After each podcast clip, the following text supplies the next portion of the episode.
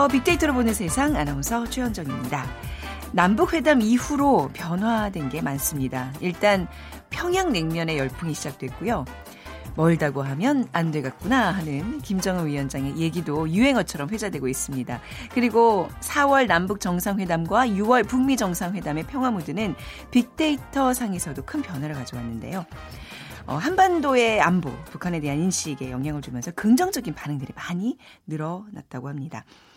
그리고 궁금한 것도 더 많아진 것 같아요. 그러니까 우리와 전혀 다른 삶을 살 것만 같았던 북한 주민들도 뭐 스마트폰을 사용하고 있다고 하는데 어, 월드컵 소식은 스마트폰으로 속속 전해지는지, 뭐, 주말이면 여유롭게 가족들과 나들이 간다는데, 지금 북한의 hot place 관광 명소는 어딘지, 또, 옥류관의 평양냉면 맛은 우리와 비슷한지, 뭐 이런 것들. 궁금하죠? 자, 오늘 이 궁금증 한번 풀어볼까 합니다. 잠시 후 세상의 모든 빅데이터 시간에 빅데이터로 보는 북한이라는 주제로 북한 전문 강미진 기자와 함께 생생한 북한 이야기 나눠보겠습니다. 무더위도 시작되고 장마 소식도 들리고 삼계탕의 날, 복날이 머지 않았습니다. 돈이 보이는 빅데이터 시간에 어, 삼계탕 전문점 창업과 성공 비법에 대해서 자세히 알아보도록 하겠습니다. 자, 오늘의 아, 빅퀴즈 같이 풀어보시죠. 오늘은 강 이름을 맞춰주시면 되는데요. 백두산 천지 부근에서 시작해서 우리나라와 중국의 동북지방과의 국경을 이루는 국제 하천입니다. 해산, 중강진, 만포, 신의주를 거쳐서 황해로 흘러가는데요. 강의 길이는 803.3km로 한반도에서 가장 긴 강입니다. 1번 한강, 2번 압록강, 3번 미시시피강, 4번 만수무강. 오늘 당첨되신 두 분께 커피와 도넛 모바일 쿠폰 드리겠습니다. 휴대전화 문자메시지 지역번호 없이 샵 9730이고요. 짧은 글은 50원, 긴 글은 100원의 정보 이용료가 부과됩니다.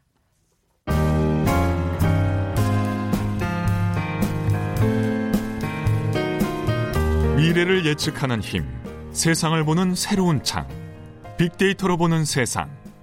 최원정 아나운서와 함께합니다. 자, 오늘 특별히 빅데이터로 보는 북한 시간 마련해봤는데요. 비커뮤니케이션 전민기 팀장 그리고 북한 전문 인터넷 매체 데일리 NK의 강미진 기자 두 분과 함께하겠습니다. 안녕하세요. 네, 안녕하세요. 예.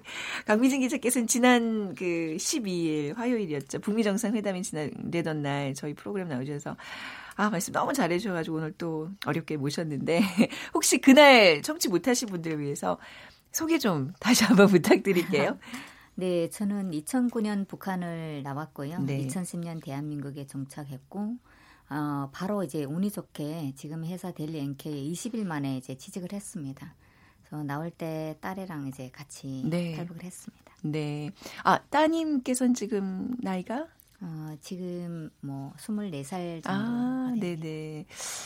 자, 그래서 정말 그야말로 생생한 북한 정보들을 갖고 계시는 분이신데, 음, 전민기 팀장, 이제 본격적으로 네. 북한에 대한 우리의 궁금증 하나하나 살펴볼 텐데, 이 북한에 대한 그 관심이 확실히 그 뭐 정상회담들, 연이은 회담들 이후에 굉장히 증폭 많, 많아졌죠? 그렇죠. 증가했죠. 예. 네. 지난 1년 동안 한 550, 5만 건 정도 어마어마하게 언급이 됐습니다. 네. 근데 사실 2016년에도 봤더니 500만 건 이상은 꾸준히 언급됐어요. 다만 아. 내용 자체는 확 많이 바뀌었습니다. 네. 그때 당시에는 뭐 핵과 미사일이라든지 그렇죠. 도발, 김정은 위원장에 대한 이야기들이 대부분이었다면 최근엔 북한과 관련해서 보다 좀 다양한 궁금증들, 음. 그분들이 사는 모습에 대한 어떤 의문점들 이런 것들을 많이 좀 검색해 봤다는 걸 알 수가 있고요. 네네. 지난 1년 동안 감성어 긍부정 비율만 보더라도 긍정적 언급이 30.1%에서 35.7%로 이 남북회담과 북미회담을 통해서 5% 이상 긍정적인 언급이 늘었다라는 걸 알 수가 있습니다. 2016년에 보면은 긍정이 16.8대 부정 50.3이니까 불과 한 2년 사이에 지금 긍정적인 언급 자체는 한 두 배 가까이 음. 늘었다는 걸알수 있는데 부정적인 언급 자체는 조금 유지되는 상황이었어요. 네. 그러니까 우리가 이렇게 남북 분단이 돼서 보낸 시간이 워낙 길다 보니까 음. 거기에 대한 아직 불안함이라든지 그래도 좀 더 지켜봐야 되지 네. 않겠냐 이런 목소리도 아, 나오고 있는 그렇군요. 상황입니다. 예. 만약 뭐 긍정적으로 변했다 이런 차원보다는 이제는 앞으로 정확한 정보에 조금 더 저희가 초점을 맞춰야 될 것 같은데. 어, 기, 강미진 기자께서 우리 국민들이 이렇게 이제 뭐 북한에 대한 조금은 이제 긍정적인 생각을 하려고 노력하는 그런 움직임을 우리가 지금 방금 확인해 봤는데 북한 주민들과 자주 통하신다고 그러셨잖아요. 아, 네. 북한 주민들의 인식은 어떻게 달라졌을까요? 어, 북한 주민들의 인식도요. 네. 좀 긍정적인 면이 많더라고 네. 이제 전해 들었고요. 일단 북한 주민들은 그런 겁니다. 이제 뭐 대북 제재가 완화되면 우리 생활이 많이 좋아질 음, 거다. 네. 그리고 어, 일단 뭔가를 해야 할 때 내가 해야 될 장사 품목이 어떤 것들인지 네. 이런 것들도 많이 고민을 하고요. 그리고 이제 중국과의 무역을 기본으로 했다면 지금은 한국과도 음. 이제 교류가 될 수 있기 때문에 그리고 또 나아가서는 네. 미국하고도 이제 장사 품목이 왔다 갔다 음. 할수 있기 때문에 이런 어떤 아이템을 어, 한몫을 잡아야 된다는 이런 생각이 음. 있고요. 그리고 네. 어, 지금까지 핵을 많이 이제 강조했다가 갑자기 지금 이제 평화 모드 이렇게 바뀐 것도 원수님의 의지기 때문에 무조건 음. 따른다는 그런 어. 네, 생각이 있더라고요. 뭐 아무튼 큰 변화는 예전엔 우리가 은둔의 왕국이라고 알고 있었는데 많은 정보들이 북한에도 흘러 들어가고 있고 네. 이들 이 내에서도 여론이 있다는 거. 그렇죠. 저는 그게 굉장히 좀 충격적인 새로운 사실이었습니다. 최근에 북한에 대한 언급들 어떤 것들이 구체적으로 나오고 있는지. 볼까요? 네, 뭐 어떤 정치적인 사안이나 핵 같은 것을 제외하면 음. 어, 최근에 그 북미 회담 이후에 북한 국기 인공기에 대한 관심이 상당히 네. 높아졌어요. 네. 그때 나란히 있었을 때 색 배열이 똑같았잖아요. 네. 우리나라도 뭐 건곤일척 있고 하듯이 어, 네. 대체 저것이 무엇을 의미하는지에 어, 대한 궁금증을 어, 좀 그렇네요. 많이들 네. 생각을 하셨고요. 네. 그다음에 뭐 평창 동계올림픽 때도 있었지만 응원단이 오면 늘이 음. 응원단에 대한 궁금증 많이 갖고 계시고 최근에 관광에 대한 그런 언급들이 많은데 네. 그러니까 뭐 통일이 되면 어디 가고 싶다라는 언급부터 네.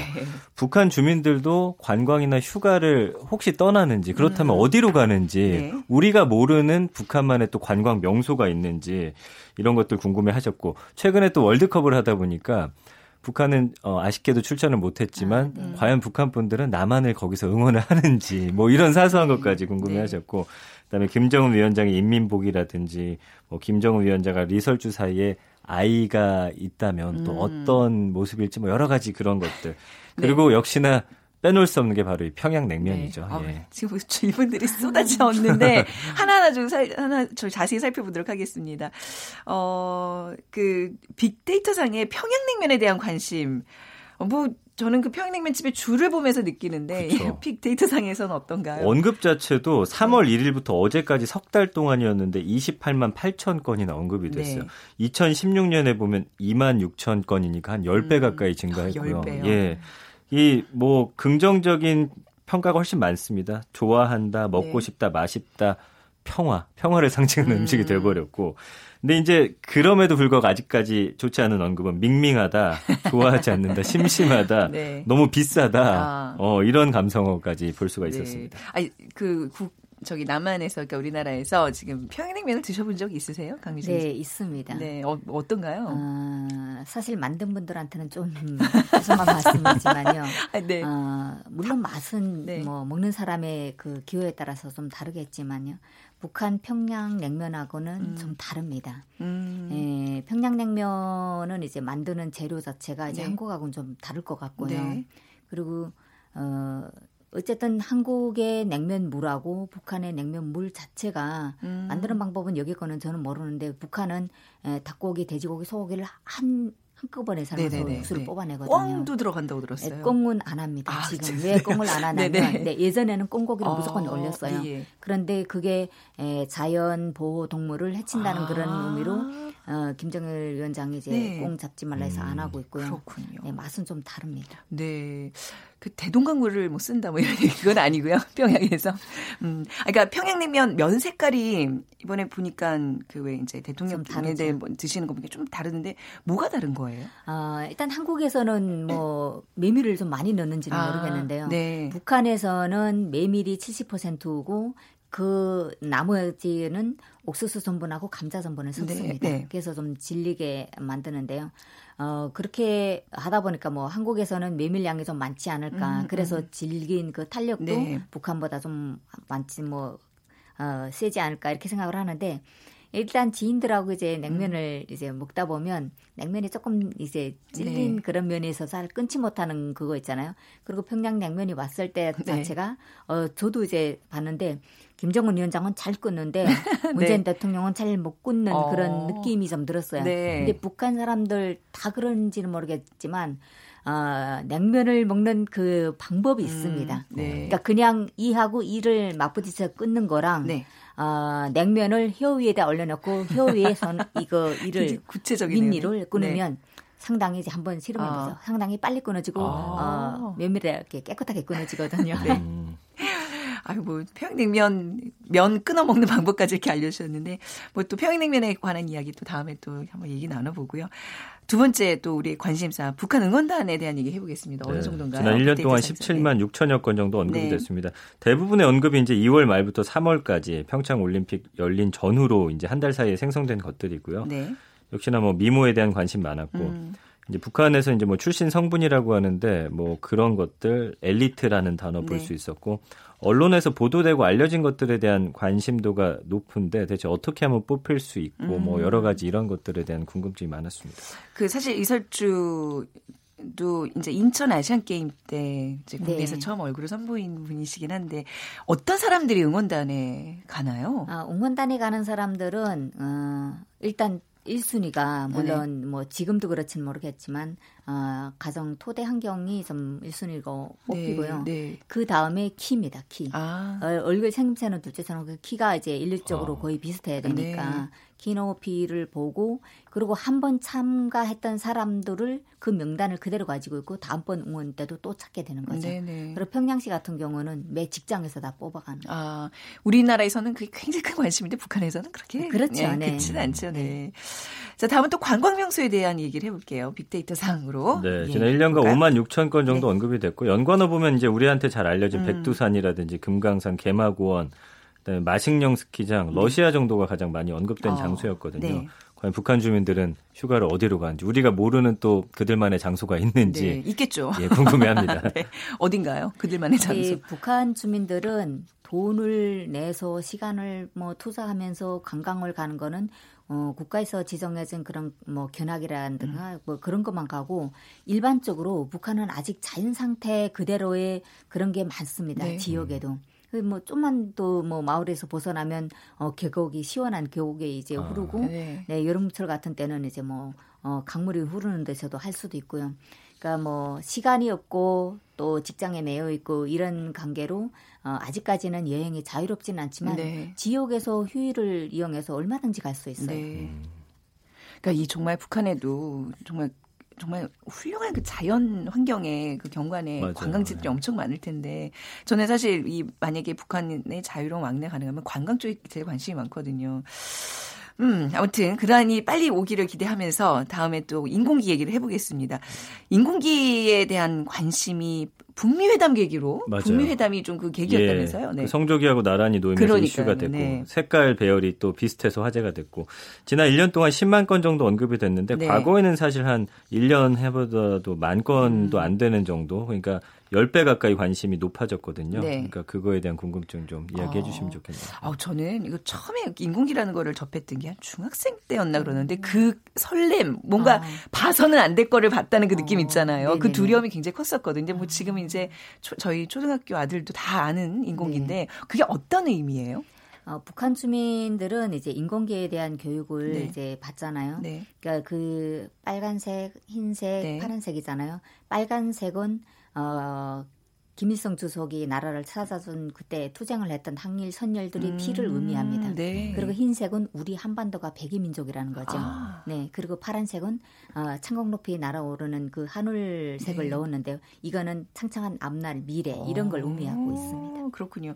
그 국기에 대한 그 북한 주민들의 생각은 어떻죠? 어, 일단 인공기라고 하지 않고 네. 뭐 공화국 국기라고 하거든요. 어, 네, 국기를 이제 뭐 경기에 나가는 사람들도 물론 그렇고 어, 옷, 뭐 김일성 배지에도 이제 그 인공기 배지가 있잖아요. 네. 그것처럼 어, 국기라고 하게 되면 우리나라를 상징할 수 있는 어, 그 대표적인 거라고 보기 때문에 네. 어, 만약에 공화국기를 누가 이제 훼손을 했다 이러면 음. 엄청 이제 두려워하기도 하고 그런 네. 거죠. 자, 오늘 뭐 빅데이터 상의 어떤 키워드 중심으로 아주 맛보기로 살짝살짝 살짝 언급만 있는데 또 다음에 나와주셔서 좀, 좀 북한에 대한 좀 자세한 소식도 부탁드리겠습니다. 재밌죠, 정기들. 너무 재밌네요. 네. 예. 자, 가시기 전에 우리 강민진 기자께서 빅퀴즈 한번 더 내드리겠습니다. 네. 네, 강의 이름을 맞춰보세요. 중국과 북한의 국경을 이루며 황해로 흘러들어가는 강입니다. 네. 중국적 강변에서 바라보면 단동시보다 또 강 건너 북한이 훨씬 가깝게 보이죠. 그러니까 북한의 고향을 둔 실향민들이 벤치에 앉아서 이강 건너 고향을 하염없이 어. 바라보기도 합니다. 네. 강폭이 좁고 수심도 얕은데요. 충분히 헤엄쳐 건널 수 있는 지척에 북한의 해산시가 보입니다. 네. 강의 길이는 아 이거 네 강의 길이는 네. 네. 어, 803.3km. 803.3km고 네. 한반도에서 가장 긴 강의 이 강의 이름은 무엇일까요? 네. 1번 한강, 네. 2번 압록강, 3번 미시시피시강. 네. 아, 4번 만수무강. 네. 이 강을 건너 오신 경험이 있으신 거잖아요. 네, 그렇죠. 어, 떻게 건너 오셨어요? 음, 저희는 이제 강물이 얼었을 때 이제 강을 아, 건넜는데요. 네. 그 강폭이 한 50m 안팎이에요. 네, 엄청 짧은데 저는 그 강을 뛰어서 넘었는데 어, 강에 발을 들여놓은 그 순간부터 네. 어려서부터 그때 당시까지 쭉 일생을 이제 돌아봤던 음. 것 같아요. 아, 진짜 네. 그 내딛는 순간부터 네. 정말 내 운명이 바뀌는 거니까. 그렇죠. 아, 또 그때 그 생생한 그 경험들 다음 시간에 들어보도록 네. 하겠습니다. 빅데이터로 보는 세상으로 문자 주세요. 휴대전화 문자 메시지 지역번호 없이 샵 9730이고요. 짧은 글은 50원, 긴 글은 100원의 정보 이용료가 부과됩니다. 자, 지금까지 빅데이터로 보는 북한 비커뮤니케이션 전민기 팀장 그리고 데일리 NK의 강미진 기자였습니다. 감사합니다. 고맙습니다. 고맙습니다.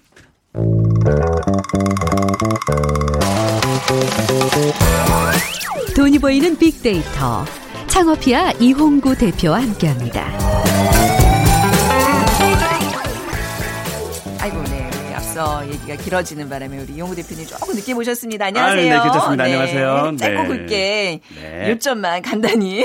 알겠습니다. 네, 삼계탕의 계절 그렇습니다. 오고 있습니다. 네. 네. 네, 이 초복이 벌써 한 달 앞으로 다가왔습니다. 7월 17일이 초복인데요. 네. 어, 예전에 우리 저희 방송을 들으신 분은 아시겠지만은 어, 장사를 좀 오래 하는 영업기간이 긴 그런 네. 가게는 저희가 빅데이터로 보니까 어, 한 달 전이나 두 달 전에 오픈한 가게들이 좀 길었다. 네. 그래서 어 7월 중순에 이제 초복이 들어오니까 아마 삼계탕에 대한 인기가 굉장히 많아질 것으로 네. 예상이 돼서 오늘 삼계탕으로 돈 음. 버는 방법을 아우. 짧고 네. 굵게 건강하게 네, 알려드리겠습니다. 건강하게. 자, 그럼 단도직 입적으로 삼계탕 네. 전문점 유망한가요? 네, 뭐 일단 유망하다고 그 빅데이터로 보면 나와 있고요. 일단 통계에서 잠깐 제가 볼게요.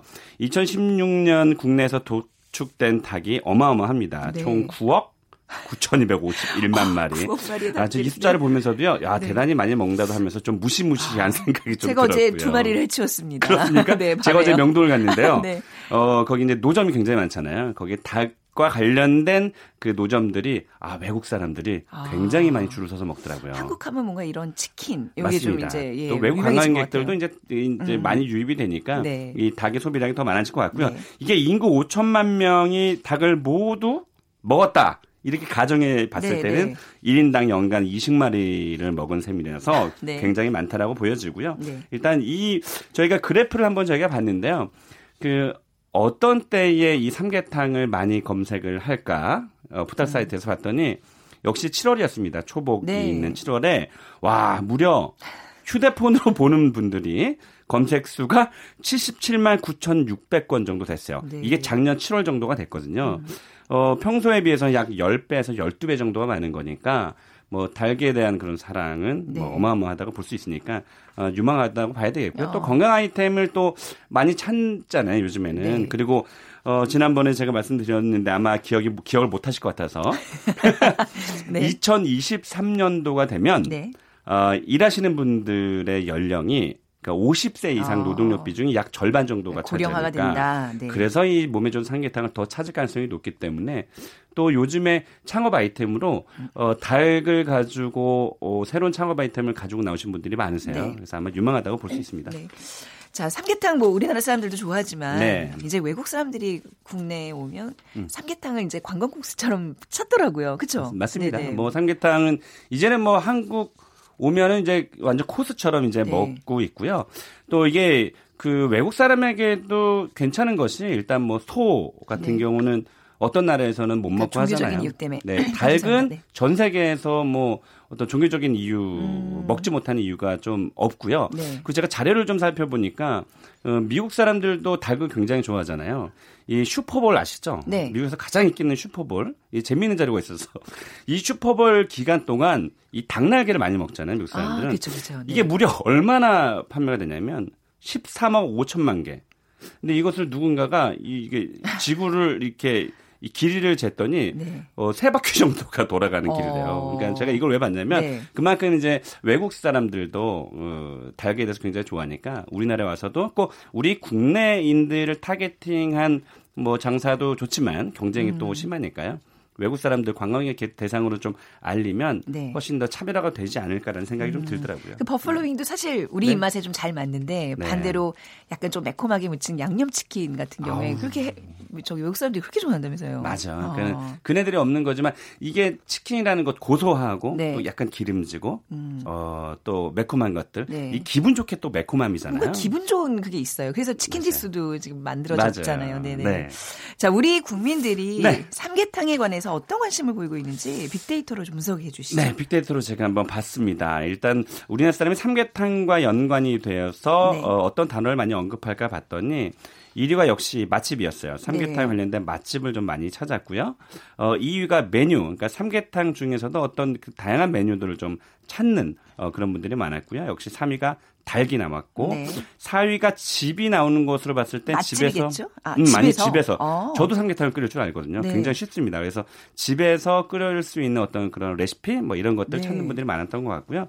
어, 8위에 국물이 올라왔으니까 국물이 굉장히 중요하고 또 9위에 저녁 이래서 저녁 메뉴로 삼계탕을 음. 많이 찾는다라는 것이 좀 나왔고요. 어, 제가 한 달 조회수를 좀 봤는데 어, 평균적으로 한 달에 삼계탕을 조회하시는 분들이 모바일과 PC를 통해서 한 10만 건 정도 되니까 네. 다른 여타 그 음식의 메뉴에 비해서는 좀 많은 편이다라고 음. 봐요. 네. 전국에 글쎄요. 저는 삼계탕 굉장히 좋아하는데 막상 네. 또 찾아가려고 그러면 음. 많지는 않거든요. 맞아요. 그러니까 뭐 일반 될까요, 그냥 네. 한식집에서 삼계탕을 음. 사이드 메뉴를 파는 곳들도 있는데 네. 그래도 삼계탕을 어, 주요 메뉴로 파는 음. 곳들 봤더니 전국에 6,287개 정도가 있었는데 저희가 그 2년 전에 삼계탕에 네. 대해서 한번 저희가 다룬 적이 있었거든요. 네. 그때 데이터가 저한테 지금 남아 있는데 음. 2016년도에 5,565개였어요. 이게 제가 엊그제 이걸 열어본 거거든요. 네. 약간 700개 정도가 더 늘었어요. 오, 삼계탕 전문점 예. 늘었다라고 볼 수 있고요. 프랜차이즈 전문점도 늘었습니다. 네. 저희 방송 좋은 방송. 아, 2년 전에 방송 그게 우리 그, 방송 때문인가요? 맞습니다. 네. 저희가 이 자료 준비하면서 그 데이터가 지금 남아 있어 그런 거거든요. 네. 프랜차이즈가 2년 전에 7개였는데 어, 지금 삼계탕 전문점이 15개로 2배 이상 늘었으니까 네. 삼계탕에 관심이 굉장히 많다라고 지금 보이는 거죠. 네, 삼계탕 얘기도 저도 뭐 피부로 와 닿지만 제일 피부로 와 닿는 것도 딴 얘기입니다만 네. 뭐 예전에 샤브샤브 잘 될 거라고 예언하셨는데 어. 요즘 뭐, 뭐 동네방네 다 샤브샤브 집인데라 뭐 이런 것들. 역시 지금 네. 자 이게 굉장히 재밌는 거는요. 네. 뭐 소고기 샤브샤브도 네. 있는데 네. 어, 일본 같은 경우는 닭에 대한 샤브샤브 전문점들이 닭 있어요. 닭 샤브샤브 약간 삼계탕스럽게 만들면 자연스럽게 그래서 그죠. 제가 그 우리나라 지금 삼계탕 중에서 좀 각광을 받고 있는 곳들을 네. 저희가 좀 알면 아마 창업 아이템인데 힌트를 좀 얻을 수 있을 것 같은데 네. 최근에 이 닭을 가지고 음. 샤브샤브에 먹는 곳이 아. 좀 생겼어요. 그러니까 이제 기본적으로 닭 한 마리를 풍덩 이제 빠뜨려서 계속 육수 뽑아내는데 그 중간 중간에 야채 같은 생소하죠. 채소 같은 거 이제 저는 이제 어, 그리, 먹으면 되겠네요. 그러니까 사실은 뭐 닭을 안 드시는 분들도 계시거든요. 네. 그럼 사실 그걸 이렇게 좀 어, 머릿속으로 상상하면 좀 징그러울 수도 있을 텐데 특히 우리나라 사람들이 닭다리라든지 네. 안심 이런 거 좋아하거든요. 네. 어떤 가게는 그런 것을 그냥 식탁 위에 올려놓고 샤브샤브 음. 해 먹는 집들도 있고요. 닭, 닭 샤브샤브. 어, 재밌죠. 예. 네. 그리고 뭐 지금 최근에 그 닭국수 전문점들이 많이 생기고 있는데 네. 이 닭국수가 좀 대중화될 가능성이 굉장히 높은 게 음, 일단 삼계탕 그러면 그 서울 기준으로 저희가 통계를 봤더니 음. 약한 13,000원에서 14,000원 정도가 되더라고요. 네.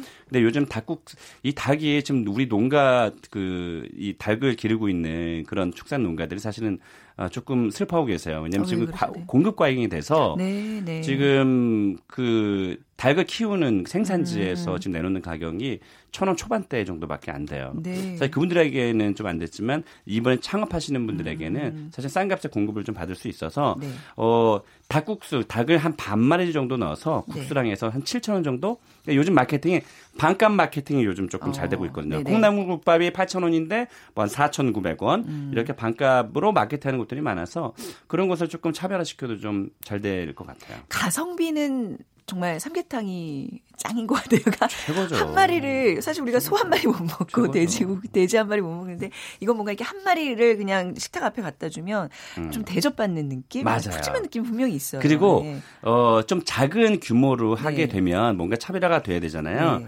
그 우리가 방짜 그릇이라고 놋쇠 그릇에다가 네네. 이렇게 푸짐하게 어. 좀 고명도 좀 올려놓고 네. 해놓으면 요것을 한 8천 원 정도 음. 이렇게 받으면 말씀하신 대로 싼 값에 대접 받는 느낌이다. 네. 그 대접을 그냥 어 놋쇠 그 대접으로 놋쇠? 어, 약간 유머인데 네. 네. 뚝배기도 굉장히 좋아요. 네네. 대부분 이제 뚝배기 내놓는데 네. 그 놋쇠 그릇 하면 훨씬 더 한 천 원에서 이천 원 정도는 더 대접받는 듯한 그런 음. 느낌이 드니까 그런 것도 좀 한번 생각해 볼 필요도 있을 것 같아요. 음. 이게 창업 비용이 좀 어느 정도 될까요? 뭐 굉장히 저렴합니다. 아, 그러니까 음. 사실 저 같으면 네. 저한테 삼계탕 전문점 대표님 어떻게 인테리어 하실래 그러면 저는 네. 어, 삐까번쩍하게 안 합니다. 그냥 어. 신문지를 다 발라놓고. 삐까번쩍 띠 일본어입니다. 아, 죄송합니다. 어, 그렇습니까? 네. 죄송합니다. 네. 네 그냥 아, 예, 어, 고급지게 안 하고요. 네, 고급지게. 약간 네, 네. 좀 어, 서민적으로 네. 그 신문지를 좀 발라놓고 아. 이 닭의 그럼 돈이 하나도 안 들잖아요. 그렇겠네요. 되게 독특하잖아요. 네. 그러나서 몸에 좋은 어떤 문구들을 액자로 해서 이렇게 딱딱 붙여놓으면 인테리어 별로 들어가지 않거든요. 그래서 네. 약한 66평방미터 정도면 음. 한 20평 정도 되거든요. 네. 그런 것들은 시설하고 뭐 인테리어하고 숟가락, 젓가락, 간판 다 해도 네. 음, 약 한 4천만 원 정도 어, 선이면 네. 어, 충분히 가능하세요. 이제 프랜차이즈 조금 더 비싸겠지만 프랜차이즈는 비싸고 근데 이제 네. 수익률이 많이 안 남을 것 같다는 생각이 들어요. 그러니까 무슨 네. 닭한 마리 가격이 있으니까 그리고 네. 그 안에 들어가는 한약재들이 결코 예, 싼 재료들은 아니잖아요. 저는 굉장히 지금 중요한 얘기를 인상. 사실 하고 싶은데요. 네네. 원래 저희가 저희 방송을 들으신 분들은 다 아시겠지만 음, 재료비가 약 한 40% 정도 지금 된다고 했잖아요. 네. 저는 재료비 50%까지 넣어서 아. 가격을 좀 낮추면 네. 작은 규모에서 줄을 세우면 진짜 멋있고 아름답거든요. 그 네. 가게가. 네. 그래서 조금 더 유명해지면 음. 거기서 가게를 늘리지 말고 네. 다른 쪽에다가 2호점을 내는 것이 훨씬 더 바람직하다고 봐요. 그 닭 안에 어떤 걸로 꽉꽉 채워야지 사람들이 좋아할까요? 어, 네. 일단은 지금 한약전 해가지고 뭐, 네. 어, 10여 가지, 심지어 27가지를 넣는 곳도 제가 봤는데요. 어, 많을수록 좋은 거예요? 어, 당연히 몸에 좋다라고 음, 느껴지죠. 음. 근데 저는 그 대부분 다 비슷한 것보다도 네. 다른 집에서 넣지 않는 한약재, 그러니까 음. 되게 독특한 한약재를 물론 몸에 줘야 되겠지만 음. 그런 것들을 조금 상비탕 콜라보를 시키면 네. 훨씬 더 유명해지고 차별화될 수가 있어서 네. 좀 다른 한약재를 좀 찾아보는 것도 굉장히 아, 중요하죠. 인삼 대신 산 산삼을 넣는 거. 어, 그래 아니 그래서 아, 산삼과 비슷한 네. 어 그러니까 어떤 분이 계시냐면 네. 제가 경상도에서 본 분인데 예. 그 자기의 뒷산에서 어, 직접 네, 직접 어. 그 산삼은 아닌데 네. 굉장히 몸에 좋은 그런 어, 채소들을 네. 채취를 해서 그것을 직접 어, 삼계탕 안에 넣어요. 네. 그러니까 그런 것들이 훨씬 소비자에게는 굉장히 건강하고 맛있게 느껴지니까 아. 그럼 뭔가 좀 다른 스토리를 좀 만드는 게 필요하겠죠. 예를 들면 네. 토요일까지 장사하시고 네. 일요일 날은 직접 배낭을 메고 어. 가는 거야. 산에 산에 가는 거야. 네네. 그러면 내가 사실 8천 원 주고 먹어도 네. 저분이 가서 그런 수고스러움과 어, 그런 네. 피, 땀들이 어, 훨씬 더 가성비가 높아지지 않을까 아, 생각이 듭니다. 요즘 약간 능이버섯이랑 콜라보가 또 유행인 것 같아요. 그렇죠. 많아요, 그것도. 네. 어, 네. 좀 다른 거 좀 찾을 필요는 있을 것 같아요. 아 그렇군요. 아이고 삼계탕 얘기 오늘 여기까지 하도록 하겠습니다. 오늘 메뉴 삼계탕이네요. 삼계탕입니다. 오늘 말씀 잘 들었습니다. 창업피아 이용구 대표였습니다. 네, 고맙습니다. 감사합니다. 자, 오늘 정답은 압록강입니다. 0379님 저희 외할머니께서도 실향민이신 데 6.25 때 피난 와서 속초 아바이 마을에서 평생을 사셨습니다. 고향에 꼭 가실 수 있는 날이 오기를 기대합니다 하셨고요. 2718님 초등학교 때 우리나라에서 가장 긴 강으로 배웠습니다. 압록강 정답 맞춰주셨습니다. 두 분께 어, 커피와 도넛 모바일 쿠폰 드리겠습니다. 자, 빅데이터로 보는 세상 오늘 순서 마무리하고 내일 오전 11시 10분에 다시 오겠습니다. 지금까지 아나운서 최현정이었습니다. 고맙습니다.